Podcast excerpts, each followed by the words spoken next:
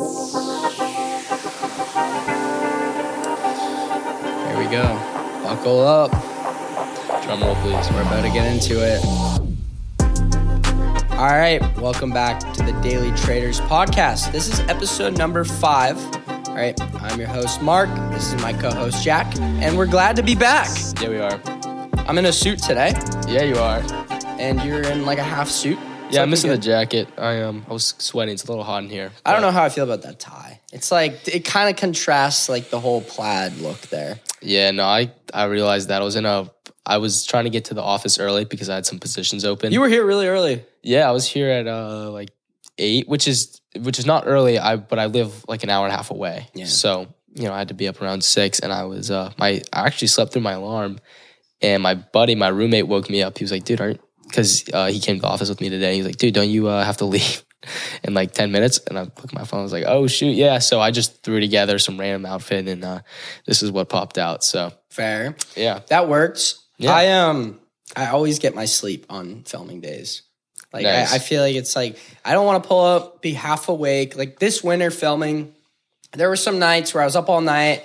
I would get here at like seven in the morning, half awake. Just it, it just wasn't healthy, and and then I came across like that on camera. Yeah. so I slept until like nine o'clock. That's fair. You were here, you were at the office, and I was still sleeping. Yeah, no, it is. I'm. I've actually been super uh, anal lately about like staying, being like around my trades and like alert because this has been happening to me like a few times. Like it happened the other day. I went and got lunch, and uh, the I looked at my portfolio. It was up like. No, I texted you. I was up like seventy five percent on a position because I told you about. it. I was like, "Yo, I'm Yeah. entering this. Like, Yeah, you yeah. enter it if you want." Um, I was up seventy five percent on position. I go out to lunch and it just shot. And when I was at lunch, like if I stayed on my computer, oops, um, I would have seen the like pattern, the direction change, and I probably would have taken profits. But because I was at lunch, um, I didn't take profits, and I actually took a loss on that trade. So it went from a Oh, seventy you did? It went from like a seventy five percent banger to a uh, actually like a twenty percent loser because I didn't take profits. Dang. I've had mornings where, you know, I've been a little lazy and um, normally I'm up and at it. Like when I was in California, I was up at five o'clock every morning. Yeah. Like hour, good hour long pre market session, go through my watch list, send that out to the mentorship, whatnot. Yep. But now I like, you know, wake up at probably eight, Yeah. sometimes a little later, depending. Like I go hard, hard, hard, and then I crash Yeah. and I need some rest. And uh, I've, you know, wo- woken up at 920, check, you know, pre-market, whatever, I have a position, it's all right, take a shower. Within 10 minutes, uh, you know, market opens 940 and I'm down like atrocious. It's like Yeah. a $5,000 shower. Yeah. Right. Like I've had some I've rough, had I've had some couple thousand rough, dollar showers. rough showers. Yeah. All right, a little disclaimer we got to put in here. We are not financial advisors. We cannot give financial advice. Nothing said in this podcast should be taken as financial advice. The full disclaimers will be in the description below. Thanks. But it, if you're day trading, yeah, you can't walk away. And with the positions I take, it's all they're all swing trades and that's fine. Like I'm Yeah. you know, I'm fine with like leaving for a bit and it's not gonna make it make or break the trade. Unless I don't check it all day. Yeah, I've been actually slowly transitioning my strategy over to more swing trading. I've been taking a few day trades here and there. I'll have like a QQQ or a SPY up because uh, I've been trading those ETFs for a while, so I'm pretty familiar with how they um, move. So I'll keep those up, and if I see any good setups, I'll take it. But mostly, most of my strategies now are in swing trading, and Okay. I, I definitely have grown to like it a lot more. As it's like, I remember you touched on this. Uh, I think it was in the pod not that long ago, and you talked about how swing trading is great because you can actually you can take a lot of time to analyze right? You can look you can look at uh, patterns how the you know how the equity um, if you're trading stocks has behaved around different moving averages because each stock will you know behave differently around different moving averages on different time frames so kind of actually like really learning what position you're about to enter Yeah, so no, think- I mean, yeah. I can't do the day trading thing that fast paced, like looking at a couple moving averages and trying to make a decision. Like, I like taking Yeah. time and yeah, taking a, a step back, like just looking at an analytical standpoint. Like I don't look at news and and I just look at the chart and you know I stick to the to that one time frame, but um, I, yeah, it's it takes time to find like the good trades, the right trades, like the opportunities out there. Um, But right now, just because the market's tough, there's less opportunities. I'm trading less. You know, it's maybe one trade a week. I'm really going in heavy on that trade. So like now more than ever, it's important for me to like sit back and and take twice as long maybe than I normally would to to look at a setup, especially before I call it out. And like the trade that I'm in right now, which is Uber, uh, which is doing well. You have it I'm, pulled up. I'm in it. I'm. Uh, it's on the right. You're in. Uber. Okay. So like I took um you know, I found that trade earlier in the morning uh, a couple days ago. I think what's today? Yeah. And um I, you know, checked on it throughout the day and I normally enter my trades like last hour of the day, power hour, right? Because I swing trade and then I'll, swing it like preferably like it would be amazing to get a good aftermarket move and pre-market move and close the trade on market open the next day, but realistically it takes a couple days to get the move you want. Yeah. And it's a bigger move that I'm looking uh, that I'm looking for on Uber. Um, like a uh, it was like almost a 20% margin for profit. Yeah. Um, but but you're you're trading options, so that twenty percent is yeah, You know, that's 20% on, on the chart. Yep. So like real like option wise, it's yeah that would be like uh it would be like two hundred percent. Yeah. I'm not trying to actually make that much. I'm shooting for like forty percent. Nice. I mean, that's super solid. So yeah, if you look at the um, what do you have the four hour pulled up on here? Nah, I'm not even the- going to get into analytical like an analytical standpoint. But I'm watching the 50 day SMA. So the 50 day SMA is one moving average that I use um, to kind of figure out where I'm going to take profit, right, or cut for a loss. oh, so you also kind of use trailing stops with moving averages. Um, not trailing, but um, in a way. So like, if I'm looking at a chart, um, first thing I'm doing is just like looking at basic like key support and resistance levels within like the candles. Okay. Yep.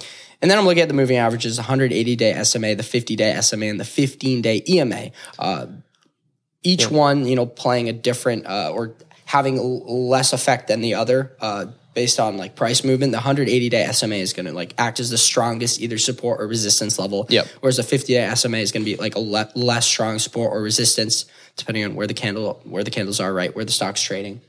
And Yep. the 15 day EMA, uh, again, is like, I don't even look at that that much. I don't look at it that much, but uh, if I'm looking to exit, like, uh, I don't sweat the entries. Like, I, and I say, like, no one should sweat the entries if you're swing trading, but I'll use the 15 day EMA on exits um, often. Yeah, I think the 15 EMA is good to use for kind of like a, I mean, how to say it, kind of like a hint of direction towards short term direction, right? So if it's like where it's trading uh, in relation to that moving average is definitely helpful. Like, at the end of the day, it's all, uh, you know, n- nothing's going to play out exactly as like you think. And it's a coin toss. No one knows what's going to happen, but trying to like identify a trend, um, like historical trends. Like when I say historical, it doesn't even have to be like a couple years. Like I'm looking at like patterns that have formed over the last, you know, couple weeks, couple months.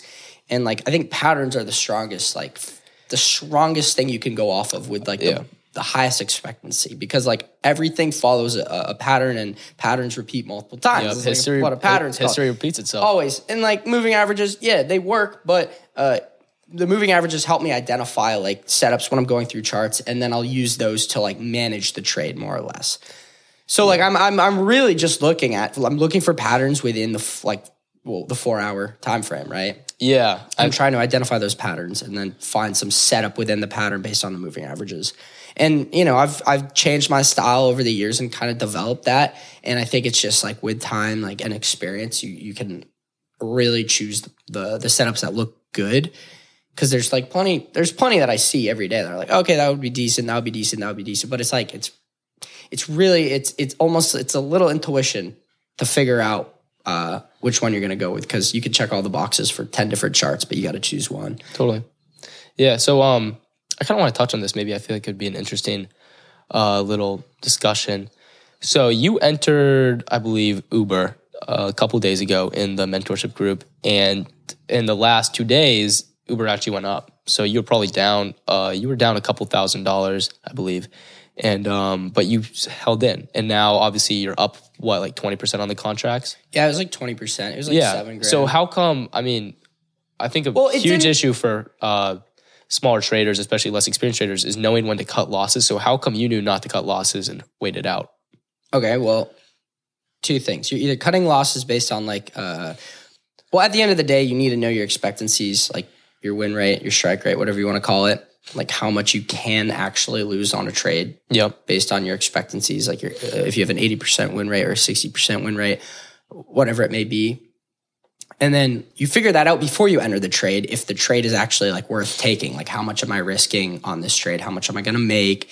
And then you can use, like I said, one of those moving averages, uh, a key like support resistance level within the chart. Um, if you're like, you know, obviously if, if you're buying calls or puts, depending. Um, but with Uber specifically, um, I was playing, uh, especially like one, one of the things I'll look at is like a break of pattern. So lower highs, um, you know, there's resistance overhead. You break the pattern of lower highs. There's a, a key like moving average, like the 180 day SMA, which is acting as resistance. Okay, you break the pattern of lower highs. There you go. We've invalidated like the the setup's been invalidated. If you're shorting, uh, overall direction has shifted, and then you could uh, cut losses when you hit that 180 day SMA, or depending on where it is on the chart. Like it could be like right at that break of pattern. Yeah. uh, looking at the candles, but um, it didn't break the pattern. So like I knew that this, the setup was still valid and it was fine, right? Because that was like the initial entry was like based off like that pattern I saw of lower highs, rejections at the 180 day SMA uh, with a clear like that pullback that we saw like two weeks ago, very clear support level, uh, a new low formed. It was like at twenty dollars. Uh, So I was just looking to play the move, uh, essentially back down to that previous support level Yep. that had been formed, um, knowing that hey, if we did break that pattern of lower highs, if we broke above the 180 day SMA, um, you know, at that point with my expectancies, uh, I was fine losing exactly what it was that I would lose, but we are still good, so I'm still holding. Yeah, that was a mouthful. Yeah, that was a mouthful. I started like laughing at because I was like, "Wow, he's still talking about this one trade." Yeah, no, I mean, I- but no, yeah, it's I'm good. It's off, it's but- good. You're it because you know it. You were able to talk about you know why you entered this position for a while because you looked at it, you consider it, and because you're able to talk about it for so long, and because you actually understand the trade, which is definitely a a good sign. Um, it's interesting. You kind of, I believe in that when you were talking about the trade, you talked about what you can risk as a trader, right? And something I've noticed with a lot of a lot of prop firms actually do this. Um, a lot of retail tra- traders actually do this. And something you can do is you could reach out to your broker and say, "Hey, if I lose X amount of money, cut me off for the day."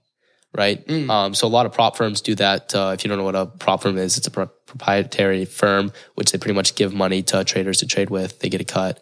Um, there's a lot on them, but that's pretty much the broad idea of them.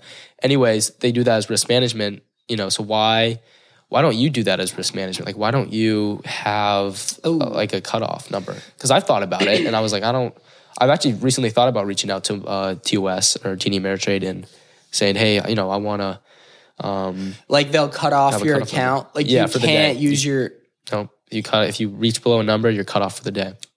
Well, how how does that work if you're like uh, in a swing trade and like Cuts losses. just gonna they're gonna close your trade out? Yep. Well, that's what I do though, like because I already know like when I enter a trade, like this is how much I'm willing to lose on this trade. Like, and if I Yeah, but if I if it drops to that level, then I'm out.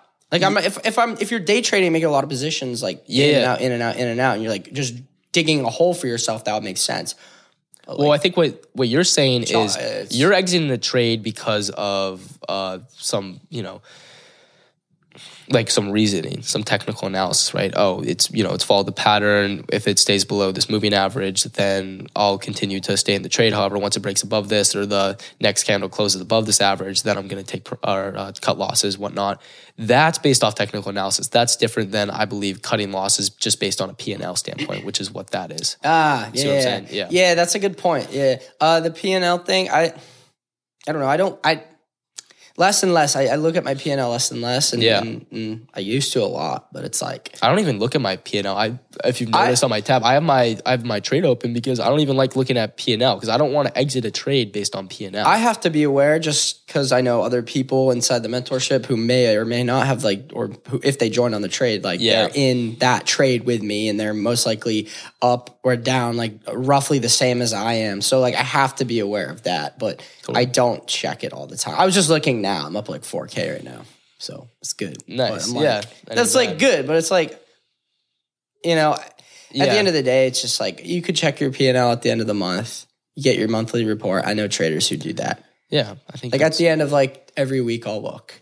Um, that's why but I have to keep an eye on the trade. Robinhood is so toxic because you open the screen and then it's just It's so boom, bad. like your P&L's it's, right in your face. it, it's like a casino. It's like a game, and and and when you visually look, and and you see your P&L curve, you see like a roller coaster, like Yeah. it's bad. Like you could just hide your P&L on TOS and then and just trust the trade and know that like you've got your plan in place and Yeah. and then you just let it go and move on. Look at another trade, and it's just so bad to um, be locked on your phone, like checking it every couple Yeah. minutes. 'Cause a lot of And people- people do that, and that's Yeah. like it's it's also a way to just burn out and like Totally.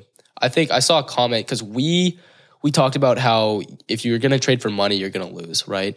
And someone comments then like, why else would you trade? Like that's why people trade is trade for the money. I think that comment itself was again toxic because it's like obviously if we weren't making money, we wouldn't be trading, right? Because it's it's a career. We need a we need some source of income to function and live as human beings. Um, but what I've noticed is that um, it's like trading is more a game of predicting the markets, right? Learning, being aware. It's and then the just the P and L is just a byproduct. So it's mm-hmm. like when you look when you say, "Oh, I'm up five hundred dollars on the trade," and you take profits, or you say, "Oh, I'm down five hundred dollars on the trade, I'm cutting losses." You're not even you're not playing the game. You're doing it so then it just plays into doing it for the wrong reason. So you're gonna lose, right? Because it's like you- Yeah. that winner could keep running, you can make two thousand dollars, or that loser could turn around and you can make a profit. So it's like yeah, it's so important to like really understand that trading is not a game of money it's a game of understanding the markets and being Yeah. good at finding your edge or your alpha whatever you want to call it yeah, and it exponentially gets easier to play a game the more of that thing you have. Like that goes Yeah. for anything in life. It's easier to play games when you've got it. Like and and building up your portfolio, you know, the more money you have, it like it becomes easier to just be like, all right, I'm not gonna look or I'm not gonna check that or like Yeah. just with anything. Like we were talking about this, and it's like, yeah, if you have like it's easier to obviously it's just like you have something you're less you're, you're less inclined to like be so into something yeah if you if you have it yeah no here's does the that make sense Yeah, no, it does. this i feel like here's like an analogy which i kind of i just made up in my head so Okay. Um, quote me on this. Uh, it's um okay so imagine right you have a basketball player. You have two basketball players right? One's only playing basketball so if he makes it to the league he can make a bag. The other basketball player is playing basketball because he loves basketball. He lives breathes he loves basketball. What two of those two players do you think is going to succeed the most? Yeah. The player that loves the sport not the player that is just in it for the money yeah. right? Yeah. What I if mean- the what if the guy who's really good and just playing because he loves it also just has a bag Yeah, well, eventually the money will come. It's just like you just got you got to love it first because it's trading is like a long game, right? It's not. It's mm. a lot of people portray it as like a get rich quick scheme, but it, it's just not. It takes a long time. It takes a lot of practice. yeah i think Yeah. it's uh, it's arguably like one of the hardest jobs out there It's so competitive because everyone wants to trade, right? And it's not even like a competitive competitive in the sense of it's just like it's it's you versus yourself. Yeah. No, it, it totally is. Like you are. It's like your head, right? You're you're making the decisions. You're clicking that keyboard, and you know the only person you can be. I mean, you can try to. You can't really beat the market. You're beating yourself. Yeah. That's what it is. Like you are trying to beat yourself on a daily basis. Crazy. I actually I read an article. Who's that yelling in the back? I don't know. Okay, it's gonna be so nice when we have a dedicated podcast Oh studio Yeah. and we don't have to set up the cameras each time because this takes like a good like hour to get set up. And our Yeah. poor Our poor media our man. poor media man has to do it. And we just sit here. Thank God for the media man. We're just 'cause If we didn't have him, yeah, we would not be. Um, but anyways, I read this article about um, NFTs and it was super interesting because the author compared NFTs to Beanie Babies.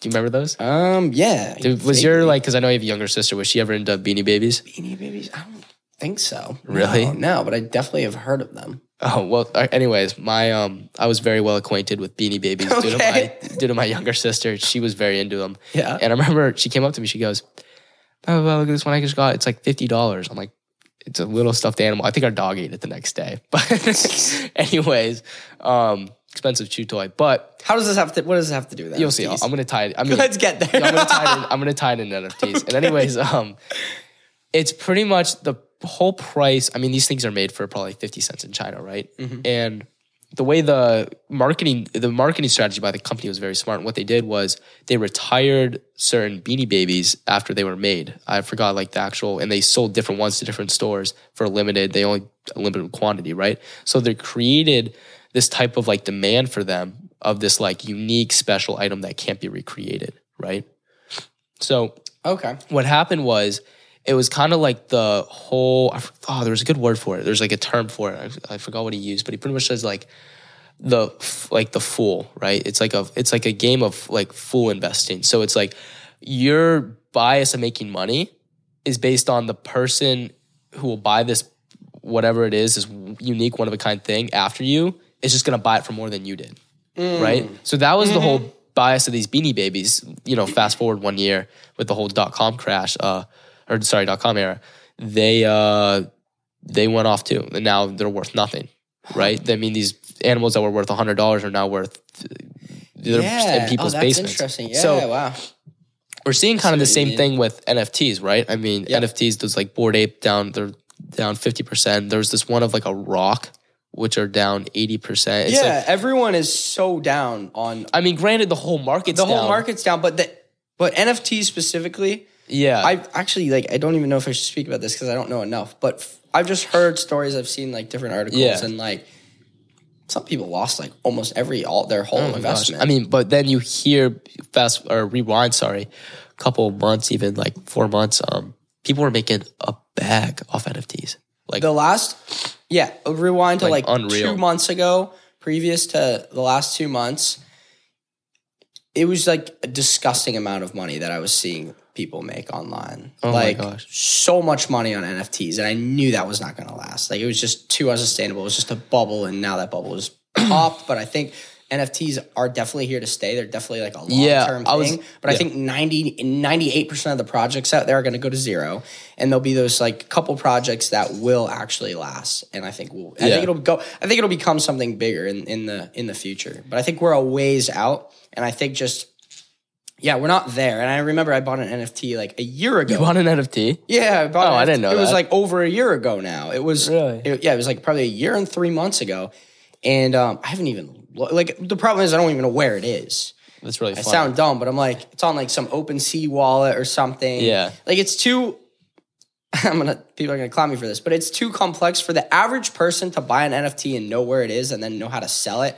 We're not Yeah. there yet because it's too difficult. I know. I mean, it needs I- to be simple. Yeah. It needs to be streamlined. Yeah, no, that's that's definitely very true. But I think what's different about NFTs than you know compared to Beanie Babies is, aside from a dog two choy, uh, NFTs actually have some implications, right? There, you know, you have like the whole Nelk NFT, which gets you into certain functions, and then they have uh, like doc slips for NFTs and video. Video games is a huge one. If you have the certain NFT, you can use it in the video game. So there's actual physical implications of the NFTs. Have you seen Logan Paul's NFT yeah, project? yeah, yeah. like the Polaroids. Yep. So it's like each one kind of has the certain They have purpose. perks. Yeah, they have perks, and some of them are actually classified as like art. You know, like they're realized as art. But um, that's and then kind of tying back into this whole world of crypto and the whole fool of you're buying something on the bias that the next person will buy it for more is Bitcoin. Because like, what's the actual physical value of Bitcoin is really scary It's to what think. people base it off. exactly. Like, There's no like it's whatever everyone thinks it's worth. It's gonna be worth. exactly. Everyone's like, if everyone decides right now, like, dang, Bitcoin's worth nothing, and sells their Bitcoin, it's gonna be worth nothing. You know what I heard the other day was this was really interesting. Um, Warren Buffett was uh, I forgot was at some type of conference and he goes, you know, if I could buy one percent of the U.S. farmland for whatever 20, 250 billion dollars, I would. Or if I could buy one percent of U.S. stock companies for two hundred fifty billion dollars, I would. But if I could buy hundred percent of Bitcoin for twenty five dollars. 100% of Bitcoin, $25. I mean, I don't know what the market cap is now. This is so down tremendous, but I would, I'd imagine it's somewhere in the hundreds of billions. Uh, he said I wouldn't buy it for $25. All- Why? because think about it. If he has all the Bitcoin, he has to sell it to make it valuable. So it's like even Ah, it's yeah. like there is no value because he owns all of it. It's valuable because the, everyone owns it, right? And it's like this huge demand pool of everyone. But it's if one person owns all of it, Yeah, who's really going to want to buy it? yeah, You know what I mean? So it's like Yeah. that's what gives it value. So it's just it just goes to show that it's this kind of like um this not it's not this physical thing you can grasp, which is just so scary. And that's kind of like it's insane how huge of a market cap and how heavily now. I mean, cryptos. I think we were talking about in last podcast, or we were going to talk about it. Was was it El Salvador media? Yeah. Yeah, El Salvador. They adopted it. I'm. I know other countries have um, as a national currency, as like a recognized national currency, Yep. which is pretty unreal. But And El Salvador gave like all of the citizens like what was it? Something like hundred bucks or something worth of Bitcoin. yeah, something like that. That might have been a different country. Not Yeah. Sure, but um, the article's still there if you want to reference it. Yeah. Anyways, I, I just remember after reading it that um they're down like fifty percent on because the all- the, the treasury minister bought like uh, part of their uh, fiscal plan was to buy a ton of Bitcoin pretty much and And now they're all down And they- they, so like- bad, but they're holding it. yeah and El Salvador yeah I mean yeah I think that was the title of the article it said like uh like uh financial minister says El Salvador isn't down because they haven't sold yet which yeah. is which is true and it's not true yeah. because it's like, eh, you know, like, are you down? Yes, but have you realized those losses? No, No. but That's a good point. yeah. Anyways, um, you, you have no Bitcoin. no, I don't. I'm all out. I, I just don't. I just no. I'm just. It's kind of scary, dude. I don't. I think if we drop back down to like, honestly, I think 20K is a great point to, to scoop up some more long term. But we were looking, I was looking with my assistant, and we were going like through, we were, we were looking at the market cap of like Yeah. all crypto and like trying to find like this next level that Bitcoin might drop down to. And we were thinking somewhere around 13,000 um, potentially within like the next uh, four or five months. That's interesting. Your assistant is um see. pretty competent when it comes to stocks and Yeah, crypto. he's really into Yeah. crypto. I was talking to him about Sheeb. Yeah, he loves his Shiba Inu. He loves his Sheeb, Shitcoin. which is funny. He's gonna get rich off that. Just wait. He's gonna buy up so much. it's funny. Yeah. He's saving up. But he's like, yeah, he's working on like a, uh crypto portfolio right now, which I'm gonna get involved with. I think we're gonna try to come up with like a hundred different coins and come up with like a dirt, uh, diversified portfolio to uh, hopefully, you know, buy up all these coins once this market kind of bottoms and looks like it's turning around, which might be in the next like four or five months. It's pretty awesome. Yeah, and like that's what I did a year ago. Put 30k in this portfolio, and like obviously Yeah. that went poorly. Is this going to be something that the mentorship group will? Yeah, yeah, I think we might make that available to everyone. So we'll see. Yeah. Hmm. We'll see. Uh, Yeah, we're no. working on some big things though. So I'm Like, excited for that. Outside of just like the mentorship, we're working on a big coaching program, and like, Yeah. I'm not gonna get into it. There's Yeah. things in the works. Big things are coming. Yeah, we're doing a lot. Like we've been super productive. Those this last like couple of months has been insane. Yeah. Very productive. This week's a big week. We're filming two podcasts this week. We're filming two YouTube videos this week because I'm actually Yeah. going. I'm traveling two next week. podcasts too, right? Two part. Yeah, we're filming the next Tomorrow. one tomorrow. Oh gosh. Yeah, yeah. Well, that's gonna it's gonna be fun. I wish we could have got a guest on, but my buddy couldn't fly out in time, and I just couldn't make it happen. But we are gonna have guests on, so I'm excited Oh, yeah. for that too. But we just gotta plan more ahead of time. yeah, this podcast is definitely going places. I mean, the growth of our podcast on TikTok, TikTok. is pretty unreal. It is. Yeah. it's insane. Um, so that's that was. Super, I remember I was like, wow, that's so. It's. I just had no clue it'd explode that fast, which is pretty awesome to see. Numbers on uh, Spotify and Apple are pretty impressive too. Really? I, know, I can't remember how many downloads I think. A lot of check. a lot of but, uh, downloads on pretty. Spotify. Yeah. Yeah, a lot of traffic probably coming. You're gonna be getting recognized. You're gonna be going to get breakfast, and someone's gonna be like, "Yo, it's Jack, it's the Trader." Mark, please stop touching. I've I've got a habit of touching my. I'm like, I need a fidget spinner. That's funny. Um, yeah, so I wanted to quote this guy on uh, Twitter, I believe, Colin, Cullen Roche, and he goes, "The stock market is the only market where things go on sale, and all the customers run out of the store." Dot dot dot, which is so interesting because yeah, it's, I mean it's true. Read that again. okay, I'll, You got to read that again. I'll read it slower. Okay. The stock market Got it. is the only market where things go on sale, and all the customers run out the store. Dot dot dot. Oh, Yeah. oh, okay. Because when the market's Wow. down, when the market's down, people are Everyone's scared, They're scared. away. They're like, I don't want to buy. They're not buying. They're selling. They're not buying clothes on discount. No, it's like that's when you buy clothes. You know Yeah, I mean? That's, wow. that's when you get the best prices. So it's That's like, a good. That's a good quote. I, yeah, I was like, I read that. I was like, hmm, like yeah, it's true. So it's kind of, I mean, that plays into whole Warren Buffett. And then when the market's going straight up, everyone's just buying as much as they can. yeah, Which is like exactly what happened with Bitcoin. There's so many people I know that were buying in at 60k yeah, oh yeah, because it's FOMO. it's fear of missing out. El Salvador. I was, yeah. top tech. But everyone, FOMO is a huge thing. I think we should talk about that. Like the fear of missing out when it comes to like anything in life and, and investing and like opportunities. Like I said opportunities, but like GameStop, right? Yeah. Um, AMC last year, remember? Oh, yeah, Were you totally. involved in the AMC GME thing? I was not. I mean, I wasn't. I wasn't a part of the whole Wall Street bets. I wasn't really paying attention. But it was actually a really. It was actually a really good. Apart from it being a meme, it was also a really well set up short squeeze. Mm-hmm. If I actually have been looking into short squeezes and I can kind of touch on how they work, um, and pretty much what it is is when a short squeeze happens, right? There's a super low, or not necessarily super low, but there's a low float in the stock, and the float in the stock is essentially the shares that are available on the market, right? So what happens is, um, uh, you know, institutions will believe that a stock is going down. There's a lot of issues with GameStop's. Um, their brick and mortar stores, they were kind of switching over to uh, more online. So a lot of stores were closing, malls, the pandemic, everything was just looking bad for the company, right? So I believe it was something like 130 ish percent, 130. So more than the outright shares available on Yeah, the market were shorted. So this huge amount of shares shares were shorted, right? Yep. So when the stock started going up, all these people with shorts, when you have to exit a short, you have to buy back the share. But there's 130% of shares that were shorted. Mm-hmm. So now when the stock's going up, all these institutions that were shorting the stock, right? Because what actually happened was uh, they started to increase revenue from on from online stores, and then a ton of volume was uh, poured into the stock from the whole games, uh, from sorry, from the whole Wall Street bets crowd, it, yeah. right? So the stock started actually going up, and then the short sellers, right? These institutions were like, all right, shoot, uh, it's going up. What's ha- what's going on? So they start selling but there's 130% of the shares that are shorted. So you can just see what happens. So now it's this huge competitive thing for buy, buy, buy, buy, buy. And, and the only way to exit these shorts is to buy, Buy but the back. stock's going up and the shorts are going down in value and there, you know, there's infinite loss on a, uh, not technically infinite, but you know how a short works, Mm-hmm. right?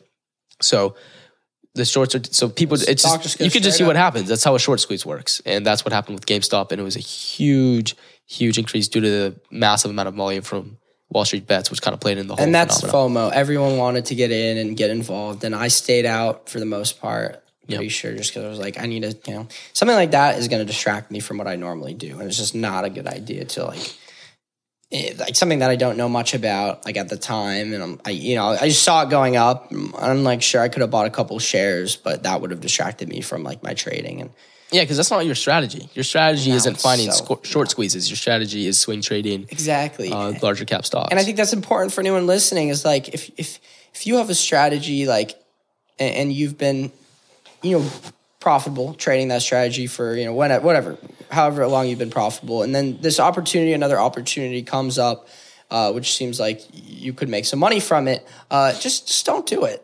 Um, if it's a strategy or like a short squeeze or like something like that uh, that's going on in the market, eh, just stick to what you're doing that's working because the chances are that yeah, it might work out, but no, at the end of the day, it probably won't, and um, you're just going to end up either distracting yourself from what you're doing, and you're going to not make money because well, you're focusing on the short squeeze, Right. And it's at the end of the day, it's psychology. You're gonna it, it just throws off your whole rhythm and your whole flow.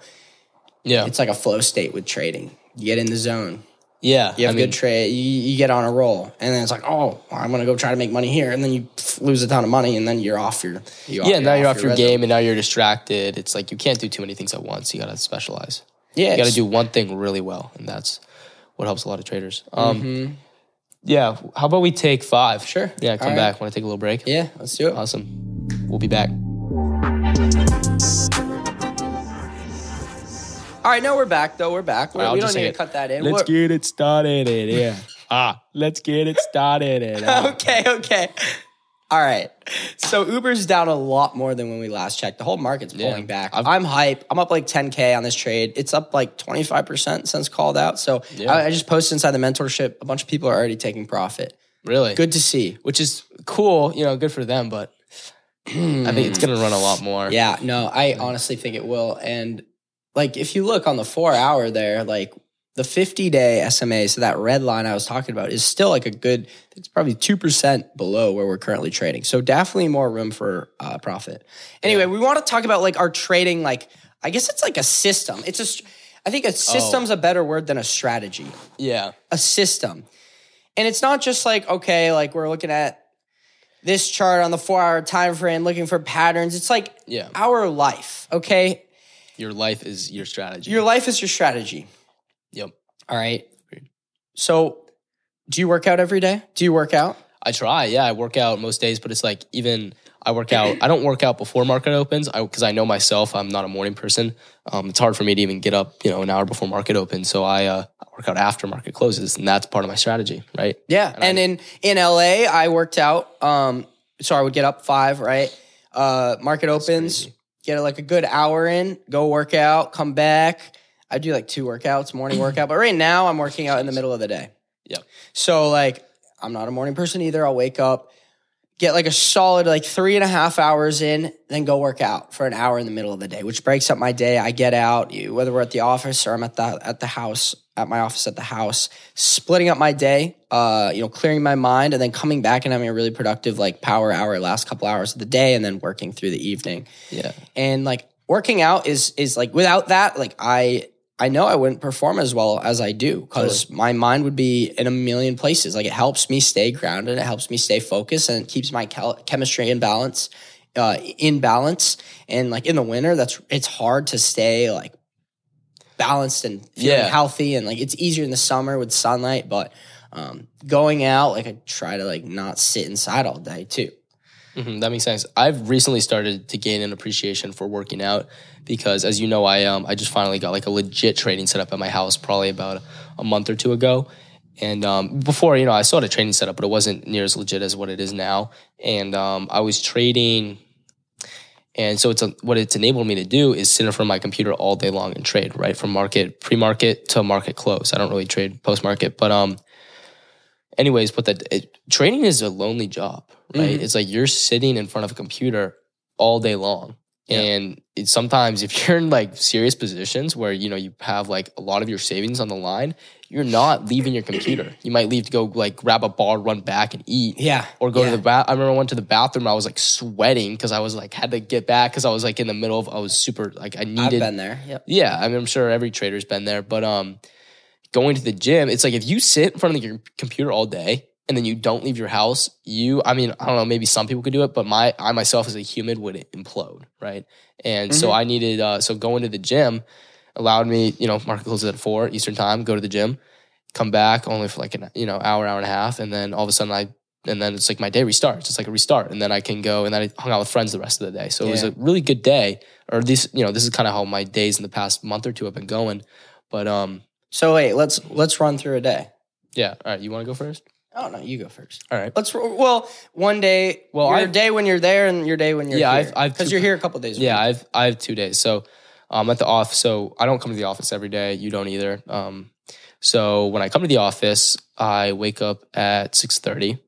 Um, take about thirty minutes to eat, shower, whatnot, and then I leave around seven. Get here around uh, seven thirty. Sometimes I leave around seven thirty. Get here around eight, so I can make a pre-market plan. eight thirty. You mean you're Yeah. like an hour? yeah, hour. 15, yeah, hour yeah. and So around, I get here around like eight thirty ish, and then uh, make a pre-market plan. Uh, sift through. I have a bunch of watch lists. I use the scan filter a lot on TOS. I find stocks that I'm interested in, uh, that and you know go according to my strategy, and I pick out some stocks I like, make a plan, start my day trading. Uh, if we're shooting, I'll film a podcast from twelve to one ish. Right. I mean, this one's running a little late because we took like a we took like a we take more than a five. Um, it's a little. Yeah, we try to shoot sometimes. Well, yeah. I wanted to shoot from eleven to one, but that typically doesn't Yeah, happen. I was in the middle of some trades, but anyways, and then after that, uh, market closes. Um, go to the gym. I've been going to the gym with you lately. Yeah, Yeah, we'll go to the gym. yeah. We'll go to the gym today. And then- I want to go after. and then head back for dinner. Yeah, What it's like pretty normal day. It's like people think we have like some crazy days when it's just like. no, I mean, no, it's like pretty straightforward, honestly. yeah, it's pretty. You know, It's pretty. It's all about. it's fun. Like Yeah, it's. it's I enjoy it's it. Rewarding. my schedule. Yeah, I Mhm. feel good at the end of the day.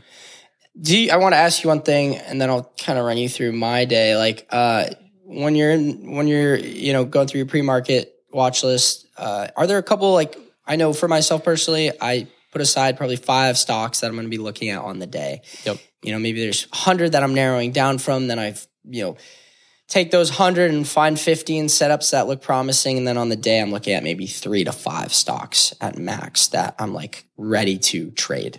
Yeah, I have um I have uh I call it my huge movers. I have a bunch I have five of those different scan setups. And then I have my it's called swing close. It's right there. It's called swing close watch. And then um those are like, you know, five to ten uh tickers that I'm looking to trade that day if a certain setup occurs. And normally what I do is I'll look at a pattern. So the way I pick these, you know, sw- swing close watch is I'll find stocks with a promising pattern on a larger time frame.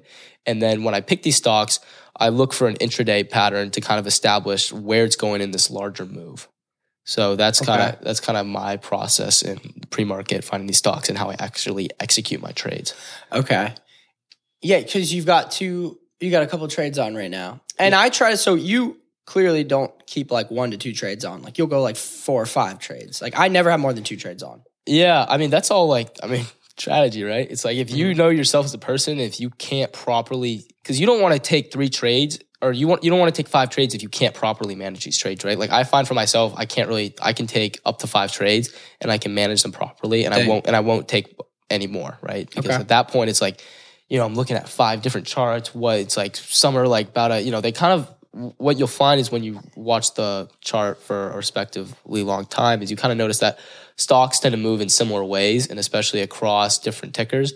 Like the like you know uh, qqq leveraged etf will move similar to uber or another stock come in uh, vygr and you'll see okay now wow okay the stock's rebounding it's retracing now it's making a lower low but it kind of happens across all markets which is really interesting to watch, but in different level. You know, this stock might retrace more than this one, or this one might go up based on its what sector it's in.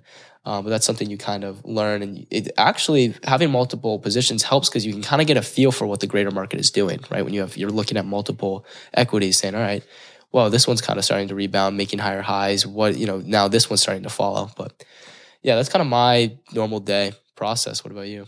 Yeah, I bal- I balance my time between like multiple different things. It's obviously not trading, just trading. Like it used to be just trading. When I was in LA, Yeah. living on my own, like I had a whole different routine. Like because it was just what my focus, my sole focus in LA for the most part was trading. Was trading my own account, and Yeah. and I would wake up and I would, uh, you know, do my pre market watch list. Um, I would pretty much spend like an hour to two hours like actively trading. I would go work out. I would come back. I would have lunch. In power hour was 12 to 1 o'clock in LA. So then 1 Oh, o'clock right, comes right. around, the market closes, and then I kind of had a whole afternoon to do stuff. Yeah, And so I would spend a lot more time just after the market closed going through charts and like looking for setups. Like I would spend hours and hours and hours going through hundreds and hundreds of charts. yeah, I found a better way to scan through and like find uh, the setups that I look for now. Uh, but it was all like very manual back then Yeah. and, and took a lot of time. Um, and then like typically I'd work out again later in the day and then I'd go eat dinner by myself. And that's like something I want to talk about too, which was like living, like living on my own, moving out and like moving across the country, living somewhere where I knew no one it's quite the bold move. it, it, it puts you in, in reality really fast because everyone you know obviously goes to school lives with their parents and like eventually everyone takes that leap um, and that's why college is kind of designed to be like a little bubble where you can you know Yeah, you're not at home anymore but you're you're you're on your own in a way Yeah, because most people can't just go into the real world and like No. survive oh yeah, uh, but doing that, like, it really made me grow up fast. Yep. And it was crazy. I remember flying in on on the on the flight, flying into LA, looking out over the city, and it was the weirdest thing because I'm like, it's been a weird moment like, for you. I, like I'm home. Like I'm flying into LA and I am home. That was really weird. I'm like, it, I'm just by myself. It right? must have been crazy because crazy, you. crazy. I mean, 18, like living Yeah. on my own. Like what? and it was also your dream though to go. And it was LA. my dream. Yeah, yeah. like, ah, it was always my dream to be so in LA. surreal. What a cool feeling. it was a really cool feeling. I had a great apartment and like I had the Audi. I got the Audi R8 like a little bit after I moved Yeah. there. Crazy experience. I remember three weeks where I was just like again didn't know anyone. I would go to dinner. You know, you, you go buy groceries. You see people around, but you're not talking to anyone. Like I'll, I'll fa- I Facetime my parents a lot, but actually like sitting there like talking to someone I knew, like it was probably a, a, a month. I went. Yeah, it's crazy. Which is just weird. Like think, imagine right job, now. Your job wasn't super inducive to meeting people. You know, No, no, there was no- home on your there's no way to meet people. Out. exactly. I guess like the gym, you could have met someone or like at the groceries, but that's all very like cliche and kind Yeah. of it's it sounds. Well, and what easy. happened was like gyms were closed in LA for a bit there. Oh yeah, When I moved out, I would go run at UCLA. Like every day, I'd run around UCLA, which was Okay. fun. And I set up a closed, too. workout. What was UCA was? UCLA was closed. Yeah, Yeah, campus was dead. yeah. Yep. And then like uh, I had a gym set up, like a gym on my patio. I'd work out. I'd run up the road, and like I had a yeah, Nice. weights and whatever. Uh, and- yeah, it was a weird. it was- I say a weird time, but it was just a different time in my life. It feels like a whole lifetime ago. But everyone should experience living on their own. That was my point. Everyone should try living on their own and see what it's like because it's good. You Really? you learn a lot about yourself because it's just you, and there's literally like you're in your head. And some people might go crazy doing it. I, funny thing was, I listened to music a lot. Like I could never be si- like si- silence. Like when you're alone, when you're alone for weeks on end, like silence kills you. So I always had music playing. That's crazy. I mean, I'm the type of person like I'm. I tell myself this, but I don't know if it's you know actually gonna be true. But I feel like I'm never not gonna have a roommate. Mm-hmm. Like I've never not lived with a roommate. I've always had some type of person, you know, not necess- not necessarily living in the same room. Yeah. as the term roommate would infer, but living in the same like house or condo or in college, same dorm. Sure. But, um But do you want to try it though? no, I just wouldn't be. I was like, I don't know. I just couldn't. It's nice to have someone that you could like just talk to or do whatever you want. Uh, but Mhm. I don't know. Maybe who knows? Maybe I will live on my own. But that's that's a crazy. It must have been. Do you ever feel like lonely? Oh Living- yeah. living in LA. all the time and that's why like my distraction was work and that's why like i was in this like constant flow state where there was there was no distractions. Oh yeah. there was no one to talk to. There was no one to take me out of like my focus. Like it was the craziest like 7 months um eh, just like of of I, like at the time it was just weird. Like i had no gauge for time. Yeah. like days kind of roll into each other and like all i did was work it was very consistent. like that was the like craziest amount of progress that really just like i think that seven months could equate to like maybe four years of someone's life yeah, because you were just so progress-wise. focused doing stuff all the time. I think that's one of the hardest things to do in like kind of your own journey is like being able to really focus and say no. mm-hmm Like that was something that was really hard for me. Is I probably could have been way more productive and made a lot more money trading stocks in college if I like said no to social situations. Granted, I was in a frat, so it was like stuff was all like always going on every second of the day. there's something going on there was some, there was something to do.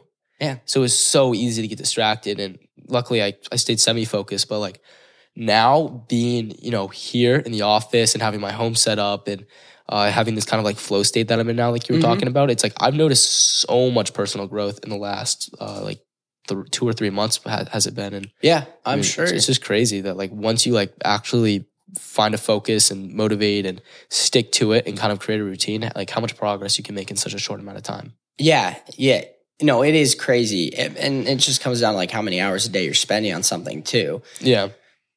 I and mean, like yeah. I mean, stocks, it's so easy to like to literally just sit on your computer all day long and Yeah, well, it was like what was that? It was must have been some like article or something I saw. Oh, no, it was like I don't know some clip on Instagram, and um, like you could spend eight eight hours at a job sitting there all day. Yep. Uh, you know, and and being like kind of distracted here and there, like getting a little bit done, uh, because of you know the the atmosphere that you're in, Yeah. And it also comes down to like what you like if you actually enjoy what you're doing.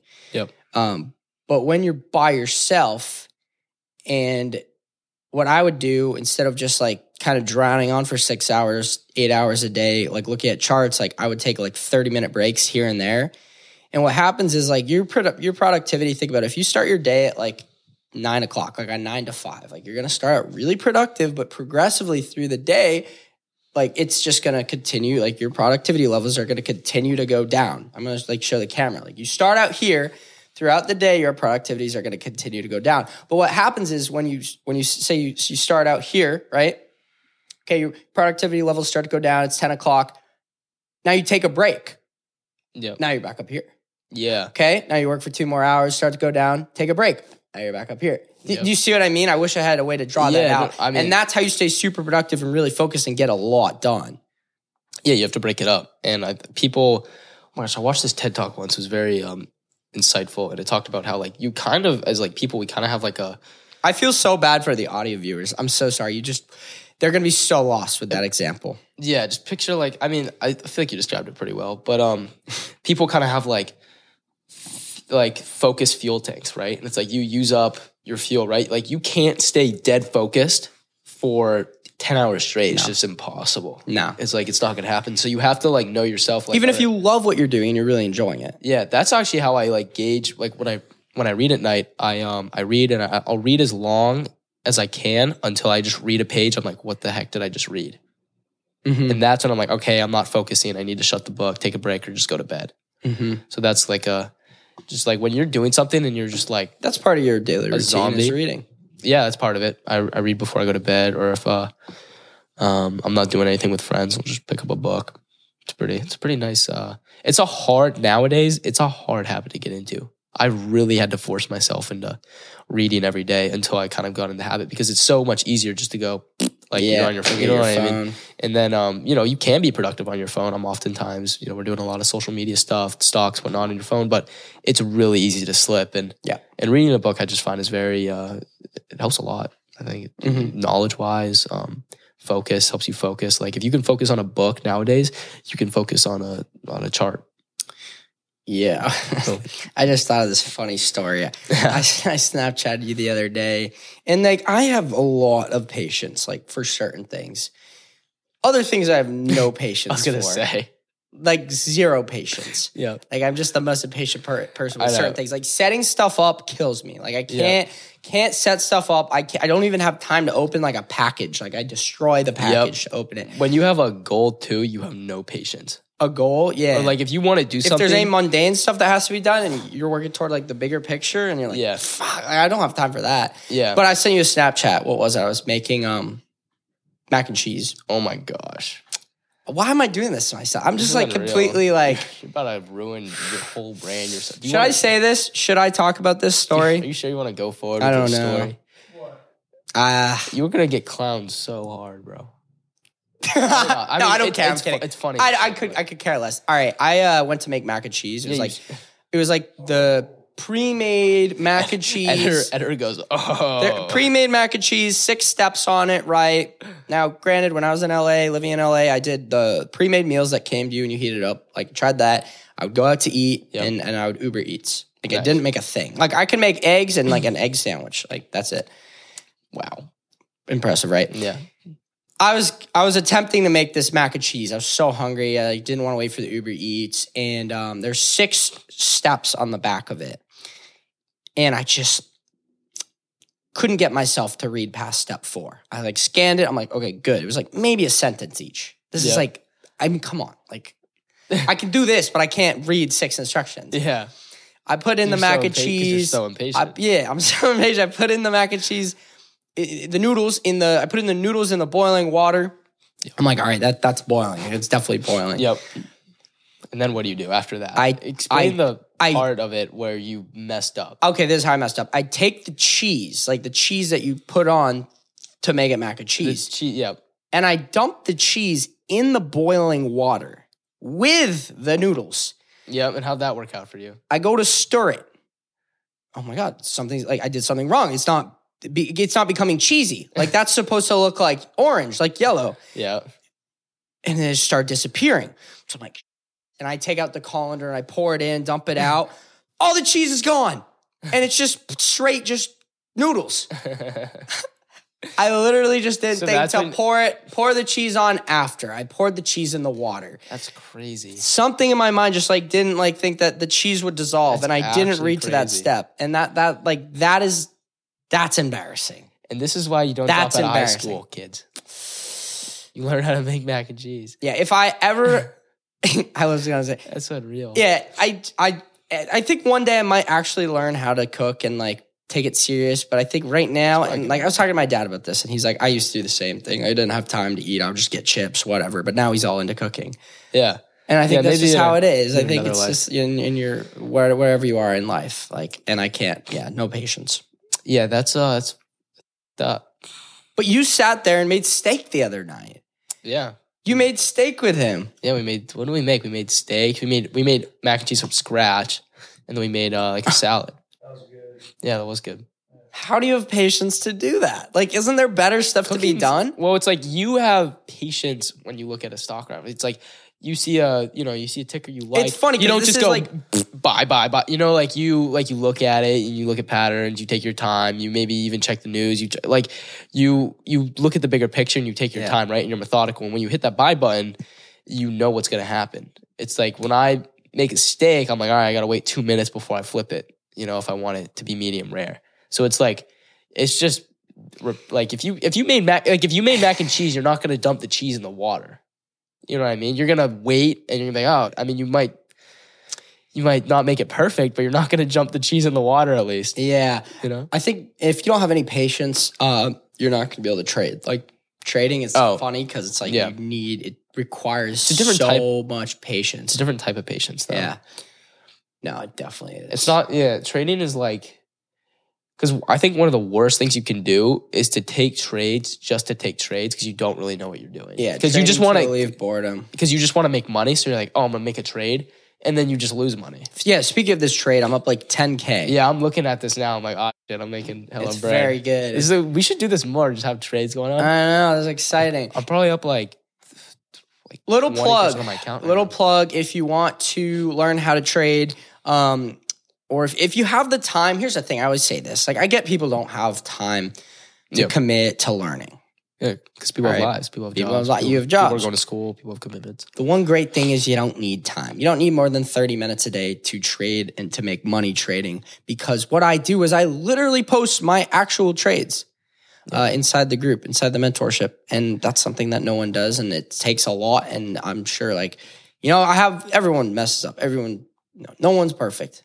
Nope. I lose every now and again. I lost on my last trade. We're going this this current trade's going well. We're up 250% on the year. I have like an 80% win rate. So it's good. All right. Yep. Uh, you could join. You can follow those trades if you so desire and you don't need any time. If you want to take the time to learn, I do have like the whole trading system that I've talked about with these these different moving averages and my strategy and uh, trading psychology, risk management. Like I go in depth in all that. And those are like video lessons that come with the mentorship group. So uh, I'm going to put a link. It'll be the first link in the description uh, with a discount code. We'll give you guys a discount code if you want to join. Go ahead, click that link, apply code. And um, yeah, hopefully I'll see you over there. I think that's a good uh, good note to wrap up the podcast on. Yeah, Yeah, I'm. I feel pretty good about this. I think the Same. beginning was very I think insightful. It felt this podcast felt a little shorter, but I feel like it was quality. yeah, I think so too. I don't want to push it just for that time if we're gonna run out of stuff to say, and we're gonna be filming tomorrow, so we got to keep some stuff. Yeah, I think um I think one thing you could take away like as a viewer from this podcast is uh not to put cheese in the boiling water when you make mac and cheese. you did not just do that. If you could take anything away from this podcast, that would be it. So yeah, I think with right. that said, Follow us on Instagram. follow us on Instagram. I'm Jack, the Weekly Traders. That's Mark, the Daily Traders. Thank um, you. Daily Traders podcast. See clips? That's Comment, like, share, subscribe. See you in the next one.